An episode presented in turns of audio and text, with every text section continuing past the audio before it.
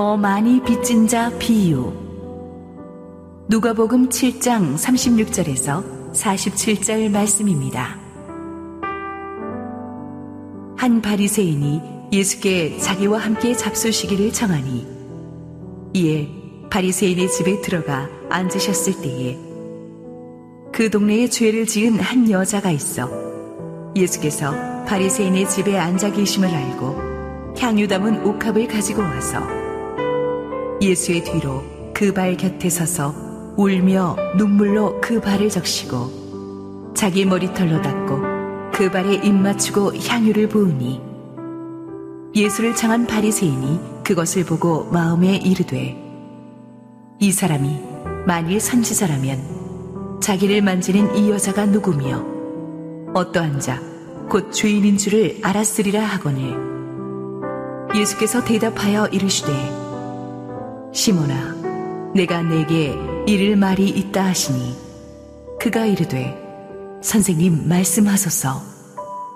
이르시되 빚 주는 사람에게 빚진 자가 둘이 있어. 하나는 500데나리온을 졌고 하나는 50데나리온을 졌는데 갚을 것이 없으므로 둘 다 탕감하여 주었으니 둘 중에 누가 그를 더 사랑하겠느냐 시몬이 대답하여 이르되 내 생각에는 많이 탕감함을 받은 자니이다. 이르시되 내 판단이 옳다 하시고 그 여자를 돌아보시며 시몬에게 이르시되 이 여자를 보느냐? 내가 내 집에 들어올 때 너는 내게 발 씻을 물도 주지 아니하였으되 이 여자는 눈물로 내 발을 적시고 그 머리털로 닦았으며 너는 내게 입맞추지 아니하였으되 그는 내가 들어올 때로부터 내 발에 입맞추기를 그치지 아니하였으며 너는 내 머리에 감남유도 붓지 아니하였으되 그는 향유를 내 발에 부었느니라. 이러므로 내가 내게 말하노니 그의 많은 죄가 사하여졌도다. 이는 그의 사랑함이 많음이라 사함을 받은 일이 적은 자는 적게 사랑하느니라 할렐루야 우리 하나님께 감사와 영광의 박수 올려드리겠습니다. 거룩하고 축복된 주일 현장과 온라인으로 함께 예배하시는 모든 분들 가운데 주님의 평안과 은혜가 가득하시길 축복합니다. 우리 함께 기도하고 하나님의 말씀 나누겠습니다. 사랑의 하나님, 오늘도 겸손히 주님의 말씀 앞으로 나아갑니다. 우리가 오늘 순전한 마음으로 이 말씀을 받을 때 그 말씀에 능력되어서 우리 삶의 아름다운 말씀의 열매들이 가득 맺어질 수 있도록 주님 축복하여 주시옵소서 감사하며 예수님의 이름으로 기도합니다. 아멘. 오늘 본문은 이름 없는 한 여인이 예수님께 향유를 부어드린 사건입니다. 여인이 예수님께 향유를 부어드린 사건은 내 복음서 모두가 기록하고 있습니다. 그런데 오늘 우리가 함께 읽은 본문인 누가복음과 나머지 세 개의 복음서와는 또 완전히 다른 사건임을 우리가 확인할 수 있습니다. 먼저 다른 세 개의 복음서에는 예수님의 공생의 마지막 주간 직전에 그 스토리는 베다니에서 있었던 사건으로 한 여인인 바로 마리아가 예수님께 나와서 예수님의 장례를 준비한 사건이었고 오늘 우리가 읽은 누가복음의 사건은 새 복음서보다 훨씬 전에 있었던 갈릴리에서 있었던 사건으로 죄를 짓고 방황하던 이름 없는 한 여인이 예수님을 만나서 감격스러운 예배와 경배를 드리고 있는 모습을 확인할 수 있습니다. 오늘 본문에서 누가는 바로 이름 없는 이 한 여인과 시몬이라는 바리새인을 극적으로 대조하고 있습니다. 이 두 사람은 너무나 다릅니다. 성별이 다르고 또한 사회적인 지위도 다르고 또한 사람들의 평가도 달랐습니다. 그러나 누가가 지금 진짜 말하고자 하는 것은 그 사람들의 외적인 다름이 아니었습니다. 오늘 우리가 이 비유를 통해서 주목하기 원하는 것은 예수님의 비유를 통해 이 두 사람이 근본적으로 무엇이 다른가 그것에 대해서 함께 살펴보면서 하나님의 사랑과 그 주님의 은혜가 어떤 자들에게 부어지는지 우리가 함께 살펴볼 수 있기를 소망합니다. 함께 36절 말씀 읽겠습니다. 한 바리새인이 예수께 자기와 함께 잡수시기를 청하니 예 바리새인의 집에 들어가 앉으셨을 때에 우리가 살아가면서 누군가의 초대를 받는 것은 굉장히 기쁘고 행복한 일입니다. 그래도 나를 불편하지 않게 생각하기 때문에 초대하는 거 아니겠습니까? 나와 같이 하고 싶고 나와 교제하고 싶어서 부르는 것이기 때문에 그 잔치나 아니면 누군가의 식사 자리에 초대받는 일은 굉장히 기쁜 일입니다. 오늘 본문을 보니까 예수님께서도 뜻밖의 인물이죠. 바리새인이었던 시몬에게 초대를 받아 집에 가시게 되었습니다. 그런데 이 시몬의 초대는 너무나 안타깝게도 선한 의도를 가지고 예수님을 초대하는 것이 아니었다는 것입니다. 그런데 여기서 중요한 것은 예수님의 반응입니다. 우리 36절을 보면 바리새인이 함께 잡수시기를 청하니 예수님은 어떻게 반응하시죠? 이에 바리새인의 집에 들어가 앉았다라고 합니다. 예수님은 아무런 고민도 갈등도 없이 그 초대에 기꺼이 응하셔서 그 자리에 나아가고 있는 모습을 바라볼 수 있습니다. 여러분 우리가 잘 알듯이 바리새인은 어떤 사람들입니까? 어떻게 해서든지 예수님을 책잡으려고 교만과 위선과 그 외식하는 마음으로 예수님을 어떻게든 죽이려고 했었던 그 음모가 가득했던 여러분 그런 사람들 아니었습니까? 예수님은 바리새인의 어떠함을 다 아심에도 불구하고 지금 그 초대의 자리로 나아가고 계신다라는 것입니다. 우리가 누군가 불편한 사람이 불렀을 때 그 초대에 응한다는 것은 여러분 쉽지 않습니다. 세례들과의 식사 자리든 바리새인들과의 식사 자리든 오늘 예수님은 누가 부르든 어느 자리든 기쁨으로 달려가셨다라는 것. 그 자체가 바로 파격적인 은혜인 것입니다. 그렇다면 바리새인은 왜 예수님을 초대한 것일까요? 여러 가지 이유가 있을 수 있겠지만 아마도 정치적인 이유가 또한 있었을 것입니다. 그 자리에 있었던 많은 무리들에게 그래도 자신은 예수님을 포용하는 넉넉한 품이 있는 그런 사람이라는 것을 보여주고 그들이 자신을 지지해 줄 것을 기대했을 수도 있고 또 한 가지는 악한 의도가 있었을 것입니다. 그는 나중에도 나오지만 예수님을 사랑해서 예수님을 대접하기 위해서 부른 것이 아니라 예수님의 흠집을 찾기 위해서 불렀던 의도가 더 컸다는 것입니다. 중요한 것은 예수님은 지금 감추어져 있고 숨겨져 있었던 이 바리새인의 그 속마음을 다 아셨음에도 불구하고 그 자리가 악한 의도로 이루어진 초대라 하여도 그 자리를 달려가셨다라는 것입니다. 여러분, 이 예수님의 모습이 우리에게 은혜인 줄 믿습니다. 선한 것이 없는 우리의 마음속을 우리 예수님은 다 아시죠? 여전히 악한 죄 가운데 거하면서 주님의 은혜 없으면 살아갈 수 없는 우리의 모습들을 주님이 아시면서 또 오늘 주님이 오신다는 것입니다. 또 찾아오시고, 또 말씀해 주시고, 또 우리를 만나 주심을 통해서 그분의 사랑과 은혜가 얼마나 큰지를 우리 가운데 나타내 주시기를 원하신다는 것입니다. 왜 예수님은 이러한 초대 자리에 기꺼이 가셨습니까? 기회를 주고 싶으시다는 것이죠. 끝까지 그의 안에 감추어져 있었던 내면의 연약함을 드러내시면서 다시 한번 주님께 가까이 나올 수 있는 그 은혜와 기회를 주시는 것입니다. 여러분 오늘 이 비유를 주시는 이유도 마찬가지입니다. 그로 말미암아 깨닫게 하심을 통해 그가 진심으로 예수님이 어떠한 사람임을 또한 정말 더 빚진 자가 누구인지를 깨닫게 함을 통해서 예수님의 그 발 앞에 가까이 나오기를 초대하고 계시는 것입니다. 여러분 오늘 이 예수님의 비유를 통해 우리도 이 비유가 말하고자 하는 진짜 그 주님의 메시지가 무엇인지를 깨닫고 여러분 우리는 비유가 양면성이 있다고 배우지 않았습니까? 비유를 깨닫고 순종하는 자에게는 그 말씀의 능력이 나타나는 삶이 될 것이며 그것을 깨닫지 못하고 온전히 하나님 앞에 순종하지 못하는 자는 그 비유는 감추어진다라고 배웠듯이 오늘 이 비유를 깨닫고 하나님의 마음과 그 주님의 사랑과 은혜가 우리 가운데 더욱더 물붓듯이 부어질 수 있기를 주의 이름으로 축복합니다. 우리 함께 37절, 38절을 읽겠습니다. 그 동네에 죄를 지은 한 여자가 있어 예수께서 바리새인의 집에 앉아 계심을 알고 향유 담은 옥합을 가지고 와서 예수의 뒤로 그 발 곁에 서서 울며 눈물로 그 발을 적시고 자기 머리털로 닦고 그 발에 입 맞추고 향유를 부으니 자, 이제 예수님과 시몬이 한창 교제하고 식사를 나누고 있었던 바로 그때 돌발 상황이 발생하죠.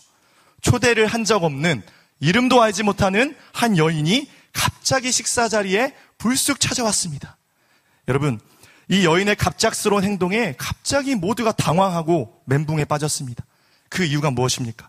37절을 보니까 그냥 보통 여인이 아니라 이 여인을 어떻게 부르고 있습니까? 죄를 지은 한 여자라고 부르고 있습니다. 아마도 그 여인은 그 동네의 모든 사람들이 알고 있었던 바로 그 여인. 특별히 성경에서 이 죄를 지은 여자라는 것은 보통 몸을 파는 여인을 상징하고 있습니다. 모두 알고 있는 그 죄 많은 여자가 어떻게 예수님과 바리새인이 이렇게 아주 중요한 만남 가운데 이루어지고 있는 상황 속에서 갑작스럽게 느닷없이 찾아왔을 때 모든 사람들이 놀라면서 그 자리는 갑자기 찬물을 끼얹 듯이 아주 냉랭한 그런 경직된 상황이었을 것입니다. 한번 우리 상황을 바꿔서 이 여인이 그렇다면 어떠한 마음으로 여기 오기까지 어떠한 마음이었을지를 한번 생각해 봤으면 좋겠습니다. 자신이 누구인지를 다 아는 사람들이 모여 있고 특별히 바리새인 율법을 중요시하는 심지어는 지도층이었던 그 바리새인의 집에 간다라는 것은 어떤 것을 의미합니까? 율법으로 의해서 자신이 돌에 맞아 죽을 수도 있는 그런 위협이 있다라는 것이죠. 많은 사람들이 손가락질하고 자신을 비난할 것을 이 여인은 알았을 것입니다. 그럼에도 불구하고 이 자리에 나왔다는 것은 무엇을 의미합니까? 각오가 되었다는 것이죠. 그 예수님을 만날 수 있다면, 그 예수님의 발 앞에 내가 나아갈 수 있다면, 그 어떠한 위협과 그 어떠한 비난과 그 어떠한 어려움도 내가 감내하겠다라는 그 믿음과 그 각오가 이 여인에게 있었다는 사실입니다. 여러분, 이처럼 예수님을 진심으로 사랑하면 내 앞에 어떠한 상황이 있든 어떤 두려움도 다 이겨낼 수 있는 능력이 부어지는 줄 믿습니다. 여러분, 여러분의 예배가 저는 이런 예배 될 수 있기를 원합니다. 우리와 문제와 관계없이 오늘 나를 기다리고 계시는 그 주님 앞에 내가 믿음으로 나의 마음과 중심을 들고 나아가는 예배, 그런 예배를 주님이 기다리시고 그 누구보다 이 여인을 우리 예수님께서 기다리고 계신 줄 믿습니다. 이 여인의 돌발 행동은 이제 여기서 끝나지 않습니다. 38절을 보니까 갑자기 예수님의 발 앞에 엎드려 흐느껴 울기 시작합니다. 왜 이 여인이 예수님의 발 앞으로 나아갔습니까? 그 자리가 바로 자기 자리인 줄을 알았기 때문입니다. 여인의 눈에서 눈물이 뚝뚝 떨어지고 얼마나 많이 울었든지 예수님의 발은 그 여인의 눈물로 흥건히 적게 되었습니다. 여러분 여기서 여인이 우는 것을 묘사한 적시고라는 표현을 보면 비가 내리는 것을 말할 때 사용하는 동사로 쓰여져 있습니다. 여러분 그렇다니 그렇다면 이 여인이 어떻게 울었다는 것입니다.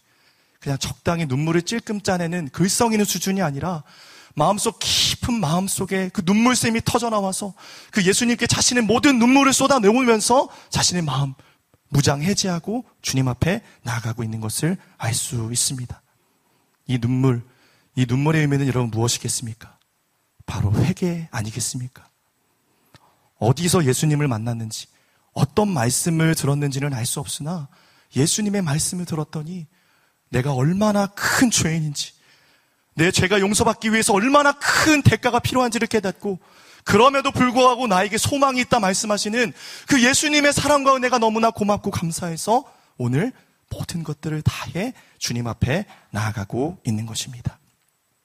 곧 이어서 이 여인은 예수님께 이제 자신의 머리를 풀어 머리털로 예수님의 발 하나하나를 닦아드리고 있습니다. 여러분, 여기서 여인의 머리가 상징하는 것은 무엇입니까?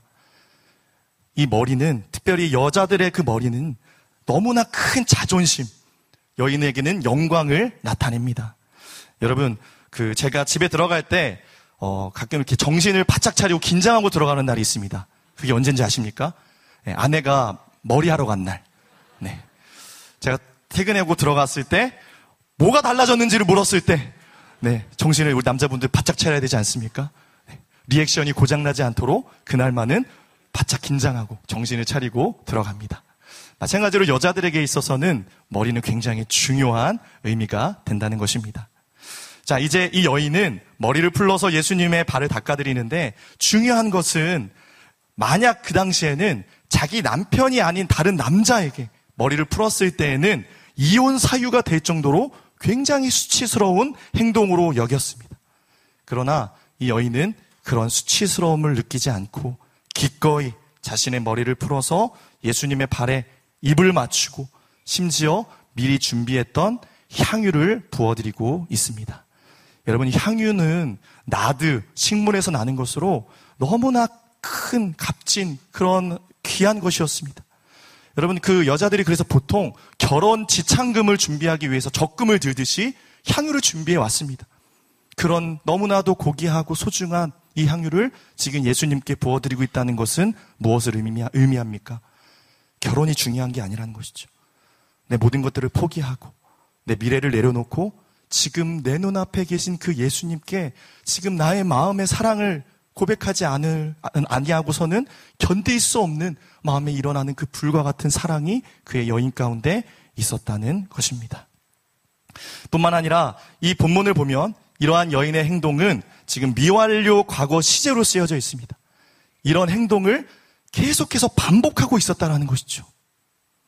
그럼에도 불구하고 예수님은 물리치지 않으셨습니다. 이것은 무엇을 의미합니까? 여인은 내 죄는 너무나 크고 나는 하나님 예수님께 나아갈 자격이 없는 사람이지만 어떻게든 내 사랑을 주님께 고백하고 표현하고 싶은 그런 간절한 마음이 있었다는 것입니다. 여러분 예수님의 공생의 기간 동안 예수님이 과연 이런 성김을 받았던 적이 과연 몇 번이나 있었습니까? 손에 꼽을 것입니다.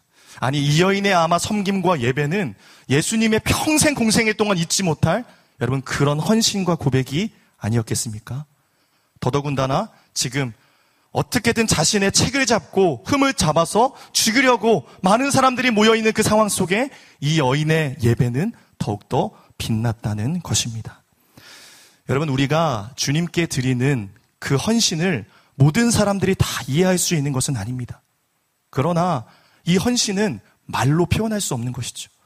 내게 받은 사랑과 은혜가 너무나 커서 도저히 주님께 드리지 않고는 견딜 수 없는 그 마음.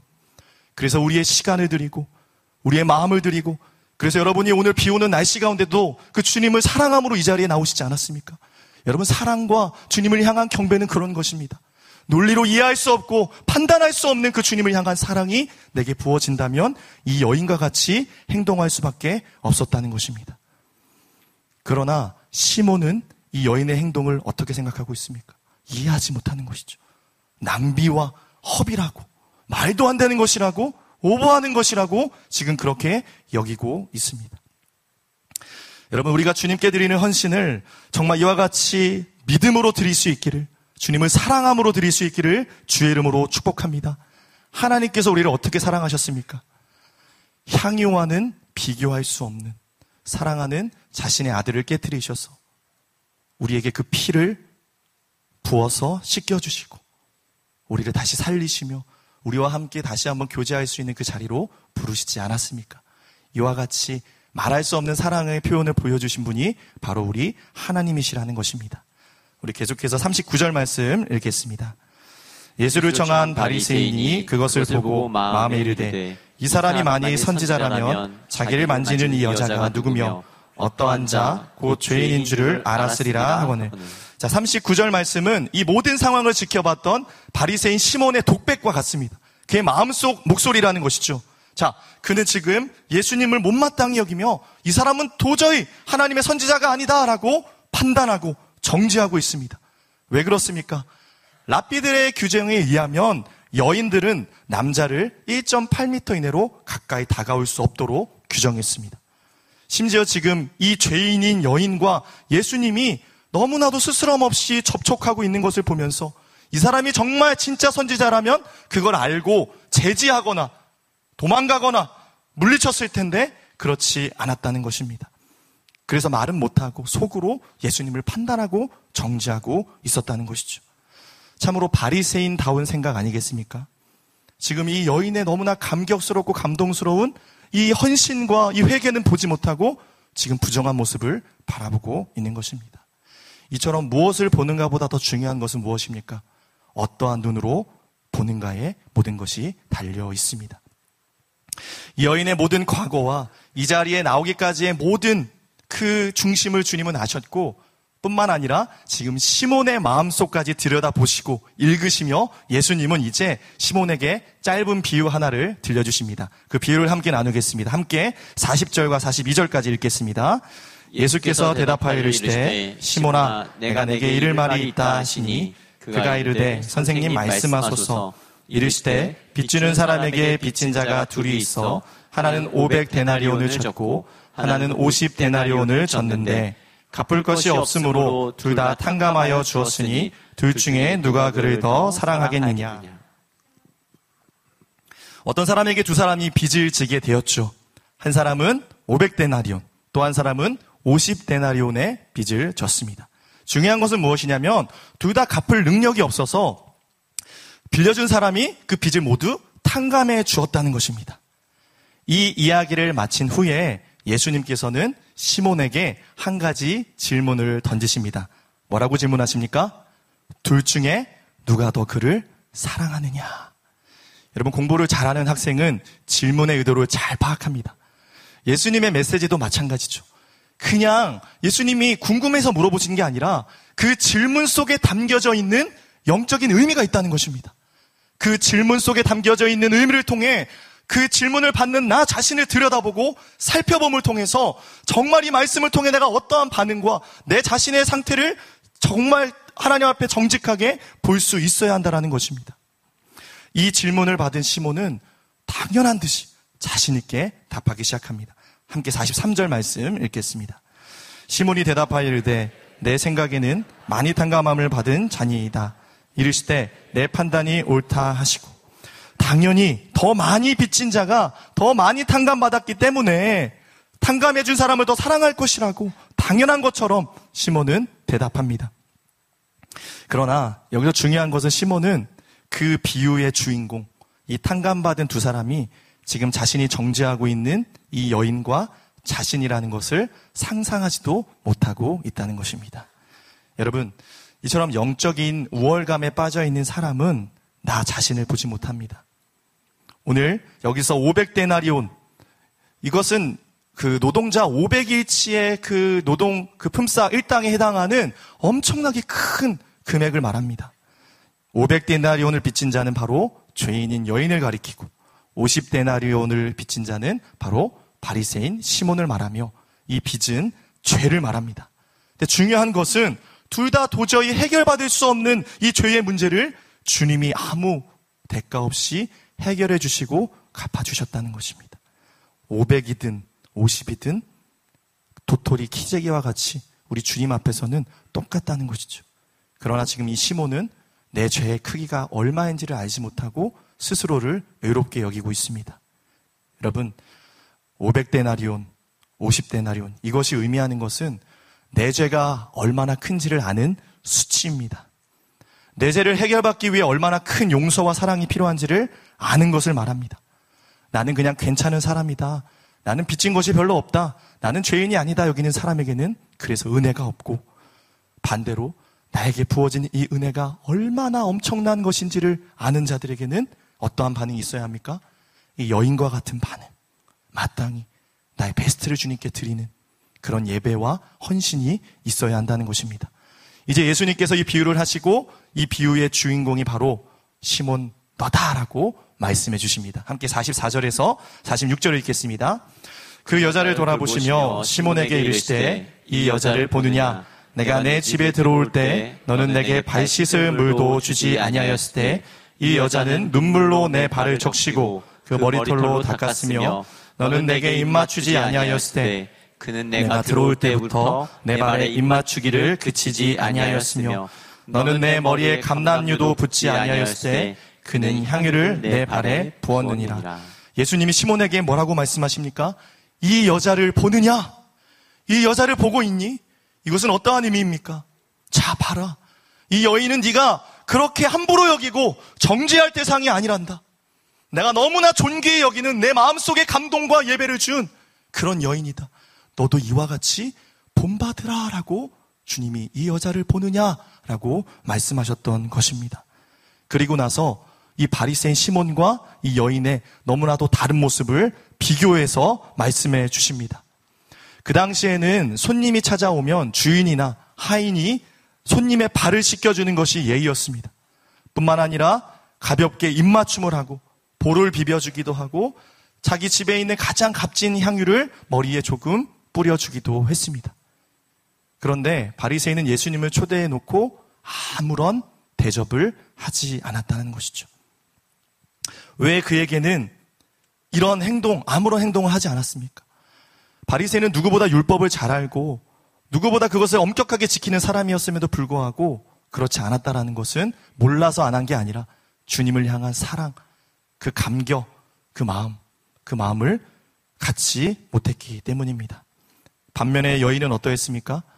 자신은 초대받지 못했지만 이 시몬이 해야 할 예수님께 대한 대접을 극진하게 자신의 베스트를 드리며 이 여인이 감당하고 있는 것입니다. 우리 함께 로마서 5장 20절 말씀 읽겠습니다.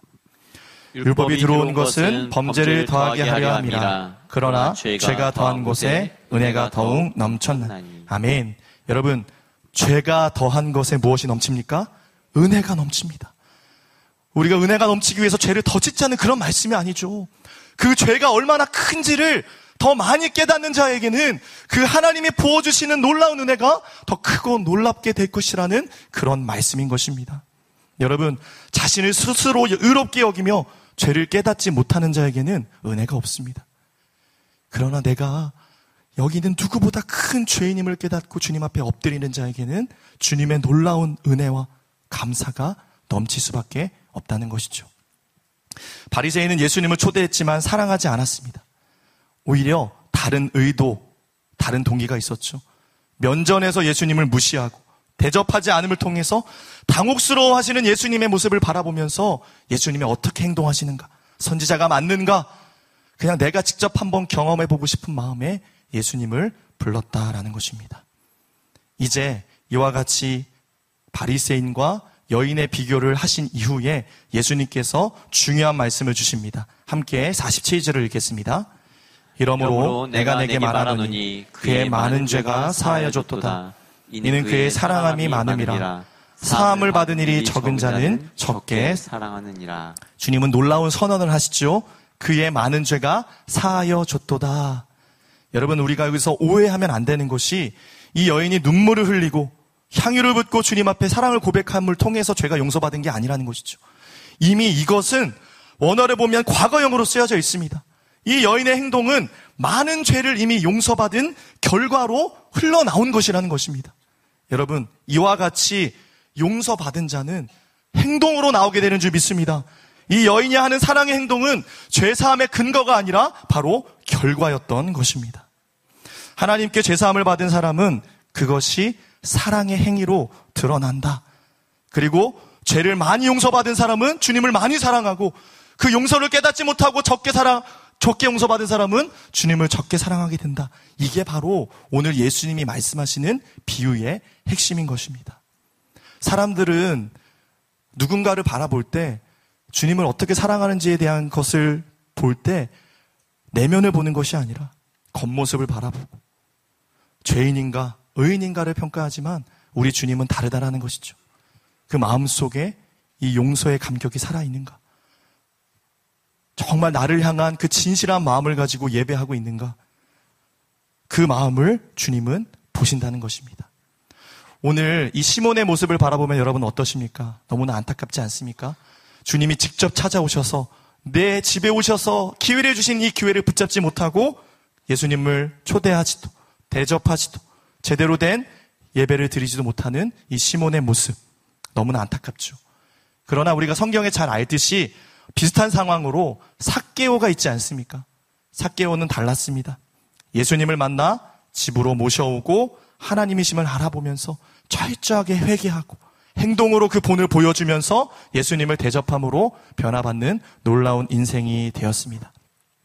여러분, 우리에게도 예수님을 더 깊이 만날 수 있는 기회가 있습니다.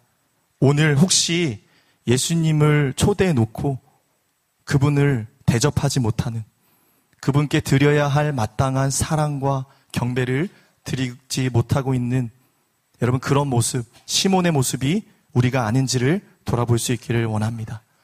내가 받은 용서의 감격으로 주님을 뜨겁게 사랑하고 있습니까? 요즘 많은 사람들에게 이 감격이 사라져가고 있습니다. 예수님을 믿어도 기쁨이 없고, 예배에도 감격이 없고, 내 신앙의 매너리즘에 빠져서 뭔가 문제가 있다면 여러분 그 이유가 무엇이겠습니까? 바로 주님의 그 사랑, 그 용서의 은혜, 그 감격을 잃어버렸기 때문입니다. 용서받은 사랑과 감격, 그 첫사랑을 잃어버린 자에게는 어떤 신앙이 시작됩니까? 그냥 적당히 부담되지 않을 정도로 기계적인 예배를 드립니다. 빨리 예배 드리고 내가 좋아하는 것을 하러 가고자 하는 그 마음이 더 강하다는 것이죠. 주님께 마땅히 드릴 어떤 것을 드릴까에 대한 고민보다 나의 문제와 나의 상황 앞에 놓여서 어떤 문제와 위험이 닥치면 그 상황에 맡겨 주님께 나아가지 못하는 그런 삶이 되는 것입니다. 결정적인 순간에 계산기를 두들기면서 무엇이 더 나에게 좋은 것인지를 생각하고 주님을 따르기보다 나야 중심적인 그런 신앙생활을 할 수밖에 없다는 것입니다. 반대로 여러분 내 안에 그 사랑과 용서의 감격이 살아있는 사람은 어떠합니까? 주님이 나에게 해주신 일이 너무나 고맙고 감사해서 이 향유를 부은 여인과 같이 나의 모든 것들을 다 쏟아놓고 주님을 향한 일생을 다해도 못 갚을 죄를 용서받았다는 감사로 주님을 위해 나아갑니다. 여러분, 그 차이를 아시겠습니까? 내게 은혜가 없으면 예배도 힘들고, 용서도 힘들고, 헌신과 봉사와 모든 것들이 힘들어집니다. 그러나 반대로 내게 은혜가 가득하면 내가 주님을 위해서 헌신하고 예배하고 봉사하는 일이 너무나 쉬워지는 것입니다. 교회에서 어떤 헌신을 위해서 전화하고 연락드리면 기쁨으로 그분들은 너무나 감사함으로 순정해 주시는 것입니다. 여러분, 어, 제가 신방을 다니면서 느낀 것이지만 정말 어려운 상황 속에 놓여 있는 우리 성도님들이 많이 계십니다. 여러분, 그런데 그럼에도 불구하고 그 묵묵하게 정말 몇 년에 걸쳐서 그 헌신의 자리를 지키는 그 자리를 누가 보더라도 쉽지 않은데 묵묵히 지키고 계시는 그런 분들이 있다라는 것이죠. 가끔은 아 너무나 힘든데 아, 그냥 좀 잠시 내려놓았으면 좋겠는데 근데 그런 얘기를 하세요. 아, 내게 빚진 마음이 있어서 그래도 나를 여기까지 주님이 살려주셨는데 그 사랑이 그 은혜가 너무나 고맙고 감사해서 내가 주님께 드릴 수 있는 것은 없지만 그래도 이거라도 좀 하고 싶어서 내가 그렇게 주님께 나아간다는 것입니다. 여러분 우리의 고민은 무엇입니까? 여러분의 자리는 어디입니까? 지금 시몬과 이 여인은 어떻게 다르죠? 여인은 말 한마디 하지 않고 그냥 내가 할 수 있는 그 자리에 서서 주님을 사랑함으로 섬기고 있습니다. 말이 없는 거죠. 여러분, 그러나 우리는 어떠합니까? 시몬과 같이 예수님의 머리 꼭대기에 앉아서 그냥 말만 하면서 누군가의 사랑의 헌신을 정지하고 판단하며 너무 오버하지 말라고 여러분 그런 신앙을 하고 있지는 않은지 우리가 이 시간 돌아볼 수 있기를 원합니다. 여러분, 우리에게 무엇이 주님을 뜨겁게 예배하게 하는 것입니까? 무엇이 주님을 위해서 헌신하게 하는 것입니까? 저는 우리의 자리가 어디인지를 아는 우리의 자리는 이 여인과 같이 예수님의 발끝에 앉아 주님의 발을 닦아드리며 눈물 흘리는 그 자리라는 것을 아는 그런 교회에는 소망이 있는 줄 믿습니다. 그런 교회는 다툼이 없고 그런 교회는 갈등이 없고 그런 교회는 그저 모두가 예수님의 발밑에 앉아 눈물만 흘릴 뿐인 것입니다. 오늘 예수님의 마음에 감동을 드린 것은 그 자리, 잔치 자리에 차려져 있었던 그 수많은 화려한 음식들이 아니었습니다. 이 여인이 들고 나온 상한 마음, 그 주님을 향한 감격스러운 내, 나의 베스트를 드린 여러분 그 마음의 중심이 우리 주님에게 감동이 되었음을 믿습니다. 제가 찬양을 인도하기 위해서 단위에 섰을 때 어, 굉장히 마음이 뭉클해지고 감동이 되는 그런 때가 있습니다. 찬양을 하지 못할 정도로요. 그게 언제냐면 그 첫 찬양을 시작했을 때 이미 그 주님이 주신 은혜가 너무나 고마워서 펑펑 눈물을 쏟으시고 주님 앞에 전심으로 나아가는 그 마음 그 분들을 볼 때마다 뿐만 아니라 예배가 마쳤을 때 아, 말씀을 들으니까 나에게 주신 은혜가 얼마나 큰지를 깨닫고 정말 그 말씀 붙잡고 펑펑 울면서 기도하시는 그 모습을 볼 때 너무나 정 감동이 됩니다. 여러분, 우리 주님은 어떠하시겠습니까? 우리 주님은 아십니다. 우리 마음의 중심, 여러분이 지금 어떠한 마음으로 이 자리에 나왔는지, 우리의 생각과 우리의 한숨과 우리 모든 것을 주님은 아시는 줄 믿습니다. 오늘 주님, 드릴 것이 없어 눈물을 들였던 향유를 붓고 머리로 씻겨드린 그 여인과 같이 주님, 내 인생은 깨어질 대로 깨어져서 아무런 소망과 아무런 미래를 꿈꿀 수 없는 상황이어도 그래도 주님이 나를 구원해 주시 여기까지 인도해 주신 그 은혜가 너무나 고마워서 주님, 내가 그렇게 주님을 예배하고 그렇게 헌신하겠습니다.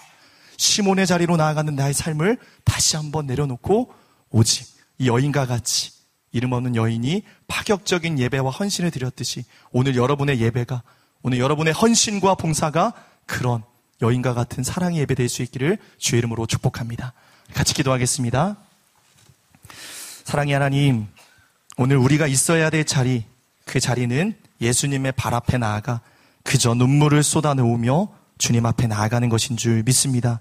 무엇으로도 갚을 수 없는 그 사랑, 그 감격, 나의 죄를 용서해 주신 그 하나님의 놀라운 은혜를 주여 잃지 않고 평생 빚진 자의 마음으로 예배하고 살아갈 수 있도록 인도하여 주시며 오늘 내 인생의 최고의 것을 주님께 믿음으로 내어드릴 수 있는 예수님과 같은 그렇게 사랑하고 용서할 수 있는 삶이 될 수 있도록 우리를 붙들어 주시옵소서 감사하며 예수님의 이름으로 기도합니다.